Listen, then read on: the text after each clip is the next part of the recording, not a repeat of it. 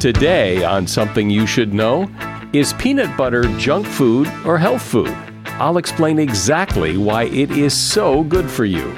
Then, proven strategies you can use to change people's minds. For example, when you give people one option, whether you're in a meeting or talking to your spouse and they ask what you want to do this weekend and you say, let's go to a movie, when you give people one option, they think about all the reasons they don't like that option. And so, what smart people do, they don't give people just one option, they give people at least two. Also, you know not to touch your face to stop the spread of germs, but knowing it doesn't do you any good. And like it or not, machines are getting smarter and becoming a bigger part of our lives. And ordinary devices, whether it's our television or our lampshade or what have you, will talk to us and they'll listen to us. And we'll think of that, you know, as Star Trek normal. I believe that that's going to happen. I mean, it is happening. All this today on Something You Should Know. Something you should know. Fascinating intel, the world's top experts, and practical advice you can use in your life. Today, Something You Should Know with Mike Carruthers. Hi there. Welcome to Something You Should Know. I've been asked a couple of times uh, if we're going to talk about coronavirus on this podcast or why haven't we? And they're really, and we're probably not. And there are really two reasons. First of all, it's not like it's hard to get information, it's everywhere. There are a whole bunch of podcasts about nothing but the coronavirus. So we're kind of a haven away from that. And secondly, because we produce this podcast a couple of days before it publishes, and because news about the coronavirus and what's going on changes so quickly, I don't want to have out of date information. So that's why I figured it's best that we just stay away from it. First up today, I want to talk about peanut butter. Yeah, peanut butter turns out to be a very healthy food. Eating it will do wonderful things for you. For example, it lowers your risk of diabetes. One study found that consuming one ounce of peanut butter per day can lower the risk of diabetes by almost 30%. It makes you feel full. Peanut butter's monounsaturated fat and protein can prevent you from overeating and help you lose weight. It can lower your stress level. Peanut butter contains a compound that can regulate stress hormones. If you eat peanut butter while you're pregnant, you may help prevent nut allergies in your child. You'll also burn off fat. There is something in peanut butter that reduces your body's ability to store fat. Just remember to buy peanut butter that has peanuts as its only ingredient, with maybe some salt added. But avoid peanut butters that are light or low fat peanut butters. They almost always have added sugar. And that is something you should know. How do you change someone's mind? Well, usually you don't. I mean, when was the last time you had a political debate and changed the other person's mind, or they changed yours? Or when did you last convince someone to do something they really didn't want to do? Changing people's minds is hard, often seemingly impossible, yet it does happen sometimes. Sometimes a company can convince you to try their product instead of the one you've always used. So it does happen. And when it does happen, how does it happen? How did that company get you to try that new thing? Jonah Berger is a marketing professor at the Wharton School at the University of Pennsylvania, and he's really dug into the research on this for his latest book called The Catalyst How to Change Anyone's Mind. Hi, Jonah. Welcome. Thanks so much for having me. So, why, in a nutshell, why is it so hard to change someone's mind?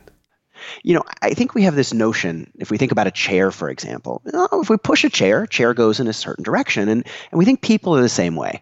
If I just give them more facts, more figures, more reasons, if I just tell them more about why I think they should do what I want them to do, they'll come around. Um, but unfortunately, people aren't like chairs.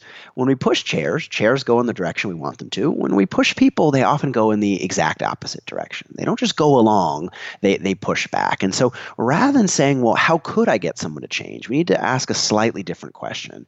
Why hasn't that person changed already? What are those barriers or those things preventing them from changing?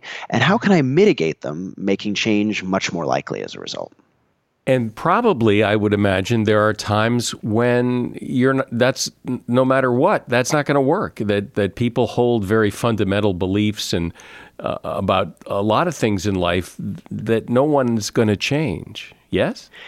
That's an interesting question, and that was sort of a journey for me in in writing this book. You know, uh, I started with salespeople changing clients' minds, leaders transforming organizations, and people gave me some feedback like you did. They said, "Yeah, of course, you know that'll work, but you know, Democrats don't become Republicans, right? Or you know, it's really impossible to change uh, people's minds about prejudice, right? Or you know, it's really impossible to get someone who used to be a member of the KKK to you know renounce the KKK, right? And so I ended up up doing a lot of really unusual interviews for me. I talked to hostage negotiators who figured out how to get people to come out with their hands up. I talked to substance abuse counselors who get people to seek help. I talked to a, a rabbi slash cantor who got someone to renounce the KKK. I talked to people who switched political parties. And you're right, it's not easy not all change is easy and not all change is quick, but I think often any change is possible if we give it enough time and we understand enough about why that person hasn't changed. Because so often we're focused on ourselves, right? Take politics, for example. We want people to switch to our side, but we don't take enough time to understand, well, why haven't they done that? And if we take to understand understand why, often we can figure out a way to get them to at least come some, if not most of the way. Well, I think of times that I've changed my mind or I've changed my position about, you know, various political things over over and it's not because somebody changed my mind. Uh, no one was lobbying, no one was deliberately trying to change it. I changed it because I took the time to change it, not because somebody prodded or pushed me to change it. Yeah, you know, I was talking to someone who I think said what you said, uh, very similar to the way you said it. They said, you know, it's not about selling; it's about getting people to buy in, and, and, I think that's exactly right. You know, one thing I talk a lot about in the book is the idea of reactance. You know, people like to feel like they're in control or they're in charge, and when when we try to push them or prod them, we take that ability away. Suddenly now they're not in control, we're in control. And of course, uh, no one wants to do what we want them uh, to do, so they often push back. And so the question then is, is how can we give them back some of that sense of control? How can we allow for autonomy and really allow them to persuade themselves? So tell the story about the Tide detergent pods and what happened and how it relates to this topic so people have this sort of anti anti persuasion radar, almost like this spidey sense, and I think uh, there's no clearer example of it uh, than than with Tide Pods. And so, some of your listeners may know of Tide Pods. They may use Tide Pods. They're very very popular. Um, they're what you stick in your uh, laundry to do uh, laundry. Makes it faster and easier. You don't have to measure all these things. But a few years ago, there was a problem. Uh, it was a simple problem, though an unusual one, which is people were eating them if you're sitting there going, people are eating Tide Pods, what are you talking about? Well, they, they were. Uh, it was called the Tide Pod Challenge. Young people were essentially challenging each other to eat Tide Pods. So there was a, a funny video and a funny article. And then suddenly, lo and behold, uh, kids online were challenging one another to eat these Tide Pods. Uh, and so imagine you're, you're Procter & Gamble in this situation, right? You're sitting there going, well, who would eat chemicals to begin with? We shouldn't need to tell anyone everything, anything. But just to be safe, right, they issued an announcement saying, you know, don't eat Tide Pods. And in, in case that wasn't enough, they hired a couple celebrities to post some videos on social media saying, don't eat Tide Pods. They thought that would be the end of it. Um, and that's exactly when all hell broke loose. So, uh, you know, searches for Tide Pods uh, jumped up by over 400%. Uh, visits to poison control went up as well. Uh, said very simply, a warning became a recommendation. Telling people not to do something actually made them more likely uh, to do it. And and this is true in a variety of different domains. You know, uh, in juries, uh, telling people certain uh, testimony is inadmissible often makes them pay more attention to it. Uh, telling kids not to do something makes them more likely to do it. Same in the, in the political sphere. But the opposite is also true. Asking people to do something often has the same backfire effect because again, when you tell people to do something, now they're not in control. Now they're not the one making the choice. You are. And if they feel like you're in control, they don't want that to happen and, and they push back. This this anti-persuasion radar is super powerful. You know, we ignore sales calls, we avoid emails that are trying to push us to do one thing or another. But the most damaging is counter arguing, right? We may be presenting in a meeting, everyone's listening, they're shaking their heads yes, but really what they're doing is sitting there thinking about all the reasons why what we're suggesting is wrong. They might seem like they're listening, but but they're not, right? And so that's the most damaging part, right? They've got that anti-persuasion radar up, and if we just push them, it's not it's not going to work. And yet, some people are able to persuade. So, what is it they do differently that gets by that radar or goes under it or over it or whatever uh, and gets people to do what they want? Yeah, so I, I, talk about a few tips, and one that I love is is called providing a menu. So imagine you're in that meeting, right? You're presenting something uh, to uh, an audience, um, and everyone's shaking their head yes, and they're sitting there thinking about all the reasons why what you're suggesting is a bad idea and why it costs so much and all those different things. What you need to do is shift their role when you give people one option, whether you're in a meeting or talking to your spouse and they ask what you want to do this weekend and you say, let's go to a movie, when, you give people one option, they think about all the reasons they don't like that option. Oh, we went to a movie last week. Oh, it's such a nice weekend. Let's do something else. Oh, your plan is too expensive. And so, what smart people do, whether they're presenting uh, to an audience or trying to convince a spouse, they don't give people just one option. They give people at least two. They give them multiple options. They provide, in a sense, a menu. And what that does is it subtly shifts the role of the listener. Because now, rather than sitting there thinking about all the reasons why they don't like what you're suggesting, instead they're making comparisons. Which of these two options do I like better? which one of these is a better fit to me, which is going to make them much more likely to go along at the end of the day. You're not giving them 50 options, you're not giving them 75, but you're giving them a small set of guided choices, a small set of options that allows them to feel like they have some volitional choice, but you're guiding that journey to encourage them to go in the direction that you want. But I've also heard, especially in the world of advertising and marketing, that if you give people lots of options, or if you give people more than one or two options, they're more likely to do nothing and so that's again why why I'd say it's not it's not infinite number of choices, right? We're not giving people 75 options. We give them two, three, maybe even four, a limited choice set. You're certainly right. There's work on too much choice. Saying if I give you, you know, 25 different options, you're going to sit there. Your spouse is going to go, I don't want to do any of them. No thanks. It's overwhelming. Indeed, there's lots of research saying too many options is bad, but some options, at least some aspect of choice, is a great way to make people feel like they're they're in control. Another way I talk about is asking asking rather than telling right? Rather than telling people what you want them to do, asking them some questions, asking them questions that again guide that journey. I was talking to a, a leader of an organization that wanted people to work harder wanted them to stay after work. It was a startup. He wanted to put more more hours in. Now, of course, when the boss tells you to put more hours in, you say no thanks, even if that was something you might have done in the first place. So instead, what he did is he called a meeting and he said, "Hey, what type of organization do we want to be?"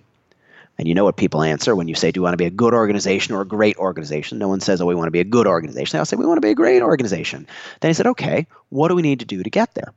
People started throwing out different solutions, different ideas. Some of them were, oh, we need to work longer hours, we need to do different things. And then later, when he raises those solutions back to people, well, now it's much harder for them not to go along because they came up with the idea in the first place, right? Allowing for autonomy, as you nicely said, sort of getting them to persuade themselves. If they're participating, they're committing to that conclusion.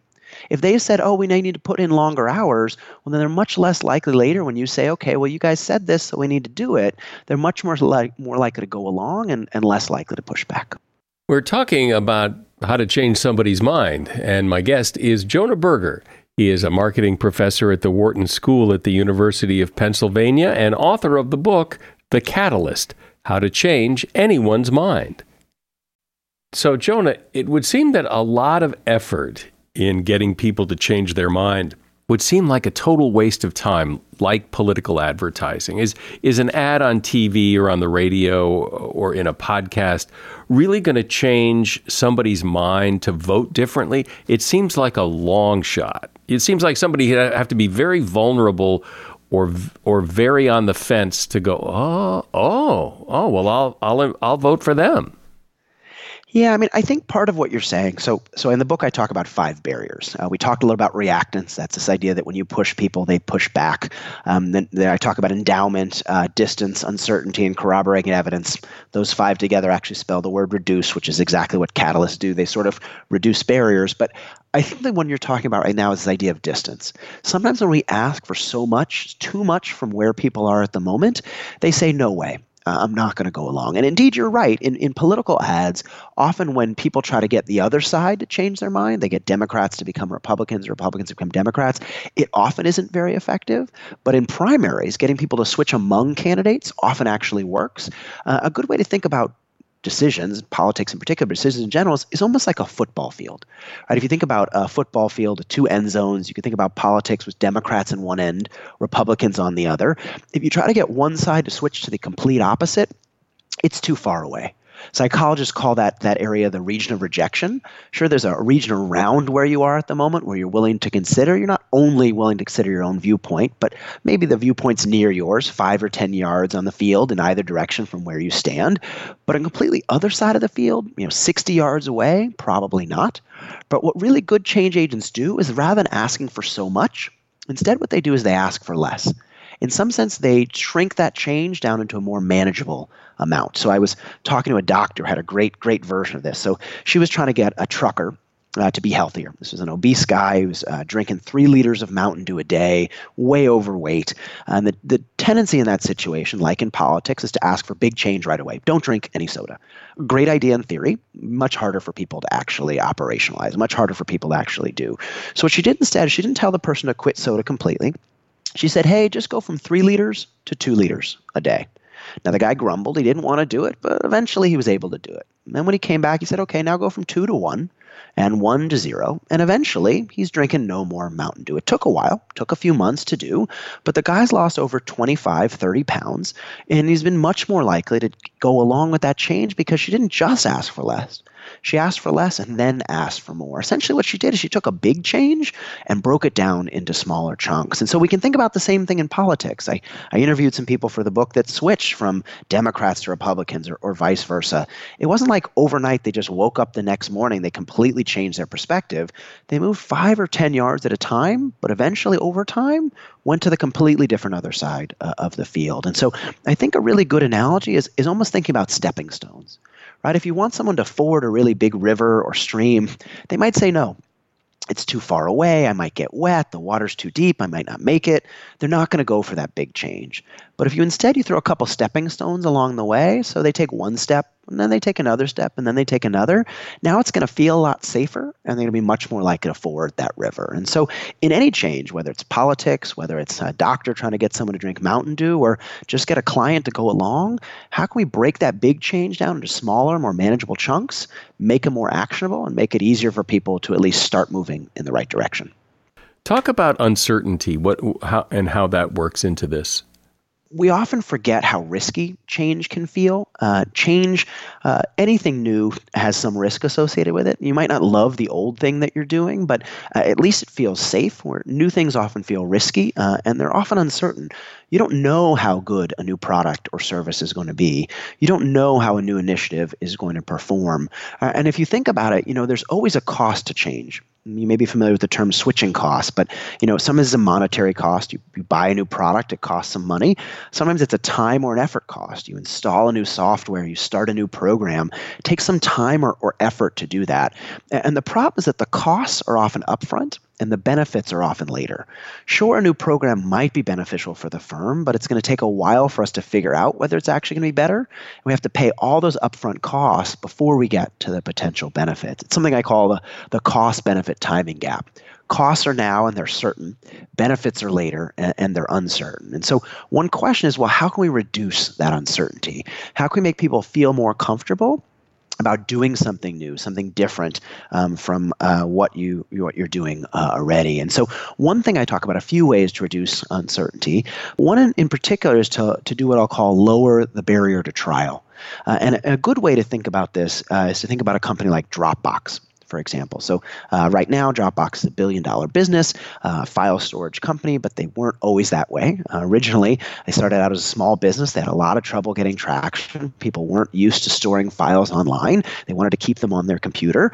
And so, how did they get people to adopt this new thing? Well, they could say their product is good, but of course, they would say their product is good. No one says their product or service isn't isn't good. And so, one thing they dealt with was how can we get people to convince themselves? Again, how can we get people to persuade uh, rather than us doing the work for them. And so they did something interesting. What they did is they gave away their product for free.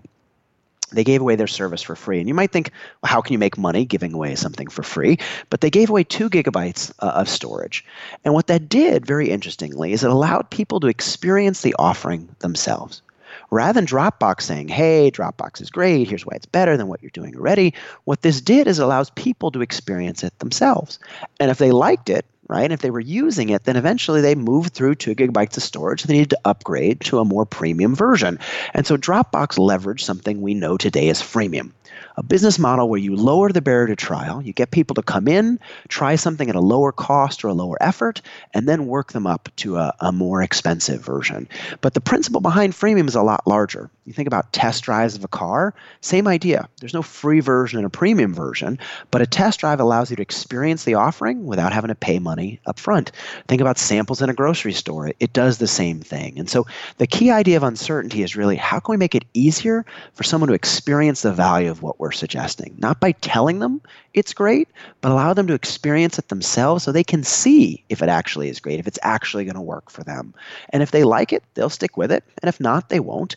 But particularly if we have a good product, a good service, a good idea, the question is just how can we get people to experience it themselves, lower that barrier, and then they'll be more likely to come around.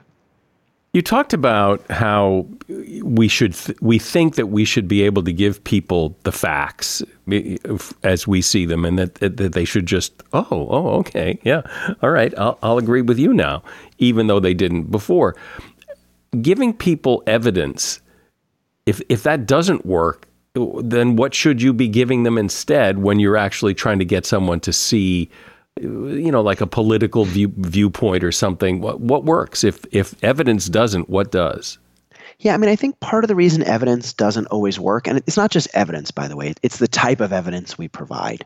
So if we if we think back to uh, that political context we talked about, there was a, a great study that was done uh, recently by a sociologist out Duke who was trying to sort of bridge the partisan divide. Everyone says, oh, you know, part of the issue is just filter bubbles. People are just caught up in their filter bubble. If they just talked to people on the other side, if they just knew what it was like to be a member of the other party, they'd come around. And so he did this great study where he did exactly that. He got Republicans and Democrats to get information from the other side on Twitter. So if you're a Republican, you got information about Democratic views. If you're a Democrat, you got information about Republican views. Sort of bridging, reaching across the aisle. Great um, sort of uh, quick public policy intervention, which would hopefully have a big effect. He analyzed the data he hoped it would bring people closer together. It didn't. Uh, it didn't have no effect. It actually had led to the exact opposite effect. Uh, Democrats who got information about Republicans became more liberal, and Republicans became even more conservative after getting information about, about liberals. And, and it goes back to that idea of distance that we talked about. Yes, it was information, but it wasn't just any information. It was information that was really far from where they were currently. And so it's not information itself that's bad, it's about picking the right information if we're going to give people information, that's fine, but we have to think about where they are in that field and give them information that's just a little bit removed from where they are at the moment, five or 10 yards in the right direction. So we move them a little bit and move their zone of acceptance with them. So now when we give them a second appeal, they're more likely to move in that direction further. It's not information itself that's bad, it's that confirmation bias that we engage in when we see information that's so far from where we are that we don't want to believe it. Well, you're right, because depending on the subject matter, what you believe to be true is probably based a lot on your belief system, not just objective truth. And a lot of this, uh, you know, goes back to this idea of, of the confirmation bias. I, I tell this um, uh, story of, of this great paper um, that was done many years ago, where they had uh, both uh, Princeton and Dartmouth students watch a football game. Okay, so it's a Princeton game versus Dartmouth. Um, both sides were rough. It was a very physical game. Lots of people got injured.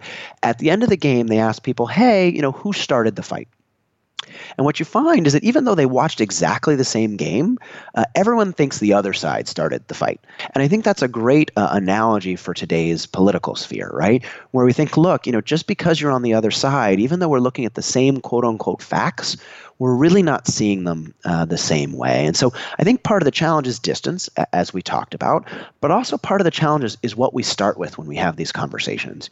If you start with areas where you disagree, you start with areas where you're far apart on the field, it's unlikely you're going to see eye to eye. And so it's something called switching the field, which is really starting with areas of common ground, finding areas or places where you agree, and using that common ground to then bend around to places where you disagree. Start start by seeing that person as a human. Start by seeing that person person as someone else who has things in common with you. And then when you get to political stuff, you might not completely agree, but at least you're not going to dehumanize them and you're, you're more likely to have a real conversation. Well, it, it certainly makes sense if you're going to change somebody's mind, or at least attempt to, that it's better to try to move them a little bit at first rather than try to get them to completely do a 180 on whatever it is you're talking about. And, and, there's so much to this. There's a lot of nuance to this. I appreciate you sharing your, your insight. Jonah Berger has been my guest. He's a marketing professor at the Wharton School at the University of Pennsylvania, and his book is called The Catalyst How to Change Anyone's Mind. And you will find a link to that book at Amazon in the show notes for this episode. Thank you, Jonah. Appreciate you being here. No problem. Thanks so much for having me. For a long time now, people have thought about and been concerned about the idea of machines, robots becoming smart, maybe too smart. Of course, machines have slowly been creeping into the workplace and taking over jobs for some time now, particularly task oriented jobs that don't require a lot of thinking and judgment. But concern continues to grow about smart machines being able to get smarter and smarter and maybe even becoming self aware. So, is this reality or is it still science fiction? Or what? Well, here to discuss that is John Markoff. He is a journalist who has researched this topic thoroughly. John is a science writer for the New York Times and author of the book Machines of Loving Grace. So, John, I understand that some people are concerned about artificial intelligence, but is this like a future fear, you know, that one day this might be a problem, or is this something that people are really worried about right now? I think we are in a period uh, where there's actual anxiety and concern beyond um, the wonks and the designers. Uh, I, I think this happens periodically in American society. It, it happened in the early 1950s. It happened in the 1960s. And, you know, machines are beginning to move into the workplace, and so people are thinking about it. But machines have been in the workplace for a long time, kind of slowly creeping in and doing things that humans used to do, and, and you know there hasn't been any big catastrophic events as a result, or, or have there? I agree with you. Machines have been taking jobs from humans going back into the you know 17th century, the the Luddites, and this is a perpetual state of affairs. And I think, you know, why now? Um, for the first time, machines are starting to displace workers not in manual work, but in intellectual work. And so it's not just white collar clerks, but for the first time, um, machines are starting to do the job that have been done by $75 an hour paralegals or $400 an hour attorneys or physicians. And that that creates sort of a, a, a new context, and that's why we're thinking about it again. And if you look not too far off into the future, uh, I mean, what's what's the concern? What's the danger other than j- losing jobs? Is is the is that the concern? Well, there there there are a range of concerns about interacting machine with machines from, you know, from machines that arrange marriages to machines that replace us in the workplace to machines that make decisions in warfare. So it's it's across the entire range of human activities, and uh, the, the difference now is that AI technologies, which have failed to sort of meet their promise since uh, AI research began in the early 1950s, are now making great strides. And they're clearly going to be interacting with humans in a wide, wide variety of, range, of ranges, uh, of things, and uh, people are thinking deeply about it. Can you give me a, an example or two of some of these great strides of what machines are doing now that they couldn't do before that might surprise people? Yeah, I, and I think people are already familiar with them, but the, the rate of advance has been striking. Um, machines are listening to us. Uh, if you think about Siri or Cortana or Google Now, for the first time, you can speak naturally, and a machine will do a pretty good job of understanding what you're saying. And that's an entirely new uh, reality just over the last half decade.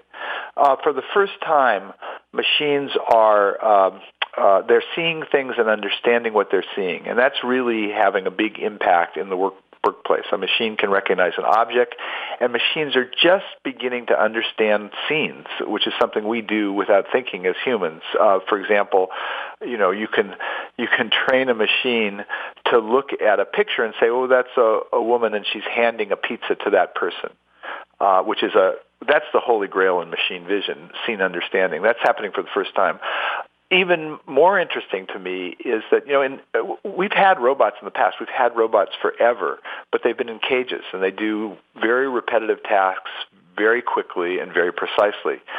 For the first time robots are become, beginning to come out of their cages and move around in the environment which means they need a whole set of skills that are that are human skills. And to be honest they're not doing a great job yet but you can see the first steps out into the world so, because a machine can look at a picture and see a woman and, and see a scenery, so what? What, what, what what's next with knowing that? Well, knowing that, okay. what's next? The so what is just all over the place. The so what is, for example, in in Amazon's warehouses, where when machines can recognize uh, you know boxes or or packages, they can pick them up and they can place them places, and so you don't need warehouse workers anymore. Uh, the so what is uh, the cameras that are uh, all around us already will begin to have intelligence, and so the, the you will then, you will no longer need human beings to watch the cameras. The cameras will watch us intelligently, which is you know very Orwellian. Uh, in, in any number of places in the workplace, when you put intelligence into a visual system, you dramatically increase what the machine can do. The intelligence part of this? The the is it just uh, ones and zeros kind of intelligence, or is it deeper than that? Is it? Well, so th- that's a very rich debate, and I come down on your side. It's just ones and zeros right now. Um, we do not have self-aware machines, and I would argue we don't know how to get there. However, having said that, so that's the question that Elon Musk and, and others have been raising. You know, are we summoning the demon? Will these machines become self-aware? And that's been a consistent ref- refrain going back long before uh, computing even. And my argument is that we still don't completely know what human self-awareness, human thought is. And so until we have some idea about what it is, it's going to be very different, difficult for us to recreate it. That said, that said, um, you can increasingly simulate uh, the kinds of things that humans do, and we as a species have the propensity to anthropomorphize anything we interact with, and so it we will behave as if these machines are are intelligent, and that's the more interesting question. Well, the idea of a machine being self-aware, that you know, that's kind of hard to wrap your head around because how could a machine have its own intelligence. But I guess that that's what the concern was. I remember Stephen Hawking used to talk about this that you know that if if uh, machines become self-aware, you know they could become evil and and take over the world. Is is that the concern? Yep. Yep, that is. And, uh, you know, Marvin Minsky, who's a well-known AI researcher, was fond of saying, you know, if we're lucky, they'll treat us as pets. Well, that might not be so bad. no, pets seem to have great life. Yeah, what's, what's so wrong with that? Yeah, that my dog's got a pretty good life, so I'm, I'm, thinking, okay, well, that's that may not be bad. Yeah, but you know, I have a friend in Silicon Valley who likes to say, um, "Never mistake a clear view for a short distance." And I think that's the kind of situation we're in. Uh, you know, Silicon Valley likes to think, to say that you know the future is going to arrive tomorrow, and some of these things are going to take a long time, and they probably won't happen in yours or my lifetime. So, John, this idea of a self-aware machine, I mean, is is that total fiction right now? Yes, yes. I think that. Um, we don't know what self-awareness is. Um, you could you can increasingly create machines that give the illusion of intelligence, but that's not the same thing as intelligent machines. I'll, let me an example. I covered the first uh, Turing test in 1991. And Turing, uh, you know, was the mathematician who sort of came up with a, a sort of a, a way to to sort of determine whether you had a machine that had human level intelligence and uh, it involved basically typing a series of questions to a machine or to a human on the other side of a keyboard. You didn't know what which was which, and if you couldn't tell the difference after a satisfactory period of time, you could say the machine was intelligent. That was his idea. So in 1991, the very first year they had the contest, I reported on it, and there were two groups of judges. One, gr- uh, one group were computer scientists, and the other group were people they grabbed off the street. And from my observation, even in 1991, when the programs were not very good, uh, for the for the sort of non-technical observer, we'd already passed the Turing test. It wasn't very hard to fool the humans, and I think that's the significant point. It says nothing about the machine; it says a lot about us. So, although this is really interesting, but as you have said, we don't even know what human self awareness is, so it would be hard for it to be engineered into a machine.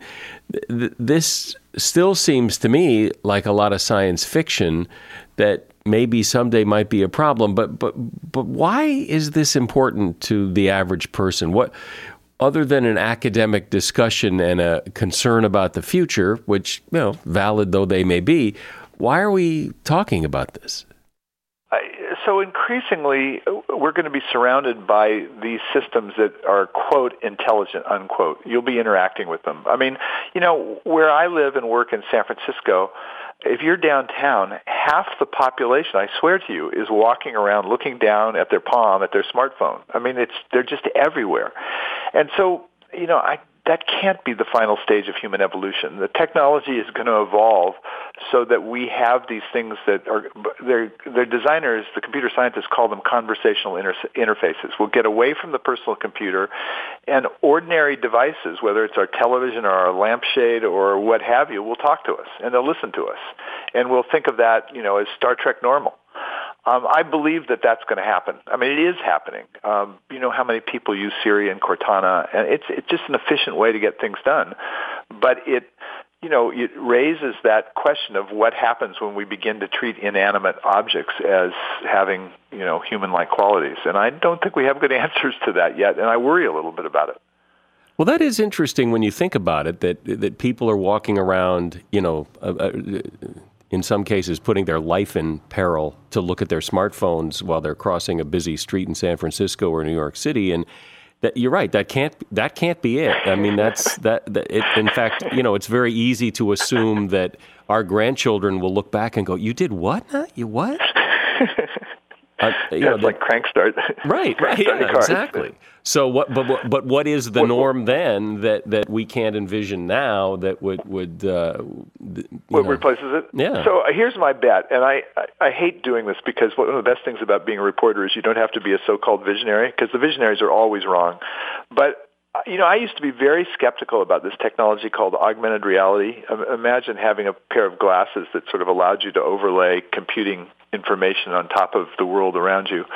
And then I went and saw the technology be, being developed by this Florida company called Magic Leap.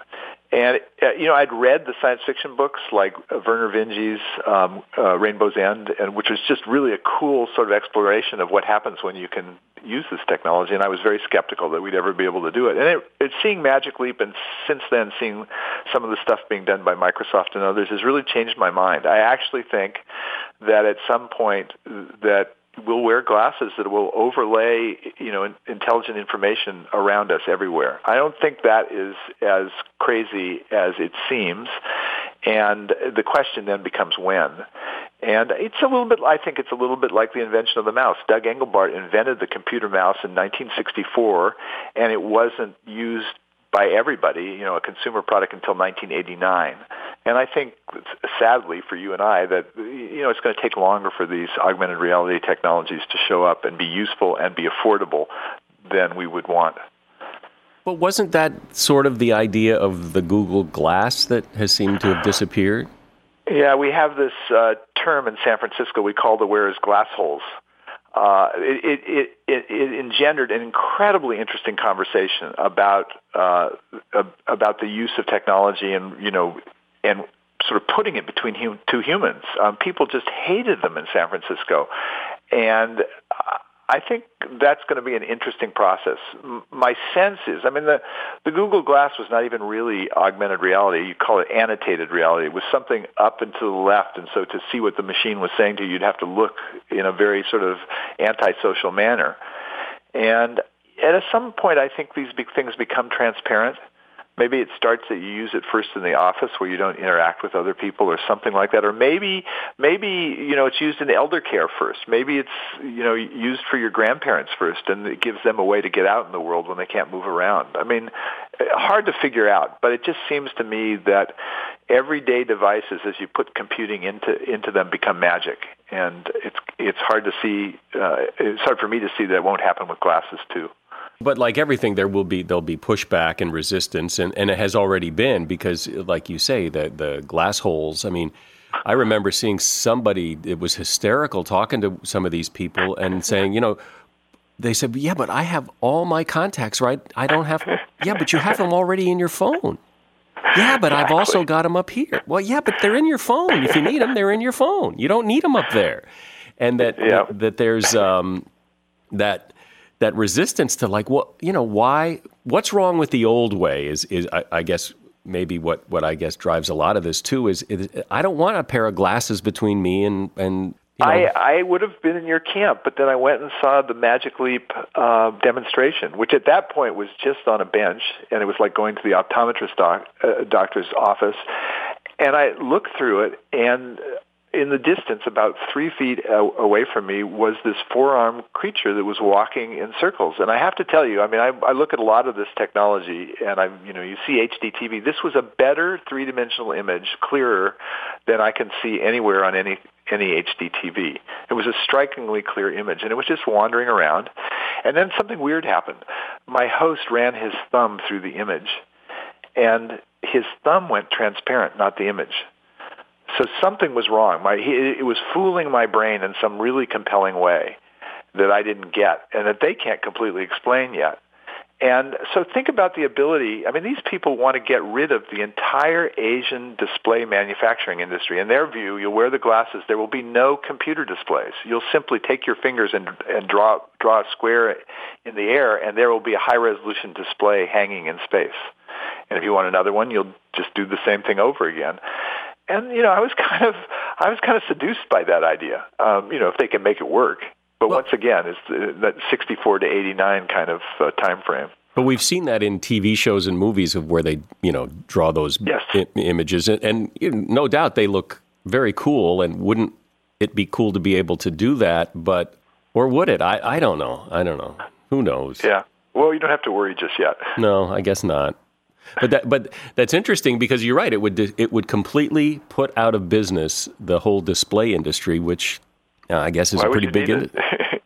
yeah, and why? Wh- where is it written that it's a natural thing to sit at a desk in front of a in front of a monitor? You know, I mean, why is that a natural state of affairs? What, it, look at the horrible things it's doing to people physically. So if we could get past that, I think it'd probably be a good good thing, at least for from the point of view of ergonomics. Right, but same thing with people walking down the street in San Francisco looking at their phones. Well, I mean, why, look what that's doing to people. So um, you know, it's it is fascinating, and there's really no way to tell. But um, uh, uh, it's fun to listen to somebody who's looked at this, and and you've got some interesting ideas that that you know probably are as are, are as good as anybody else's guess, maybe better as to what what could come from this. I can guarantee you we'll be surprised. Right. As you say, the visionaries are always wrong anyway. So Exactly. Well, thanks, John. I appreciate your time. John Markoff is a science writer for the New York Times and author of the book Machines of Loving Grace. You have heard a lot lately about the importance of not touching your face because touching your face can be part of the process that spreads germs and gets you sick. The problem is that just being aware that you shouldn't touch your face can actually cause you to touch your face even more. Estimates are that you probably touch your face maybe 16 times an hour or more. And when I tell you that and you become more conscious of it, you may do it more, much in the same way that if I tell you not to scratch an itch, it makes you more aware of where you might be itching and makes you want to scratch it even more. There are several theories as to why we touch our face. It could be a form of self grooming, the way we see other animals do, or it could serve some other evolutionary purpose. But it does seem clear that just telling yourself not to do it is not very effective. What can work is to keep your hands busy, holding something like a like a stress ball maybe or play with a rubber band, or ask someone to tell you every time you do touch your face to increase your awareness. But the bottom line is, it's very hard to stop touching your face. So it's very important to wash your hands and follow all the other advice that cuts down on the spread of germs and not count on not touching your face. And that is something you should know. If you like this podcast, and you must if you listened this long, because here we are at the end of the episode, uh, feel free to leave a review wherever you listen an Apple Podcast, TuneIn, Stitcher, wherever you listen, there's a way to leave a rating and review, and we read them all. I'm Mike Carruthers. Thanks for listening today to Something You Should Know.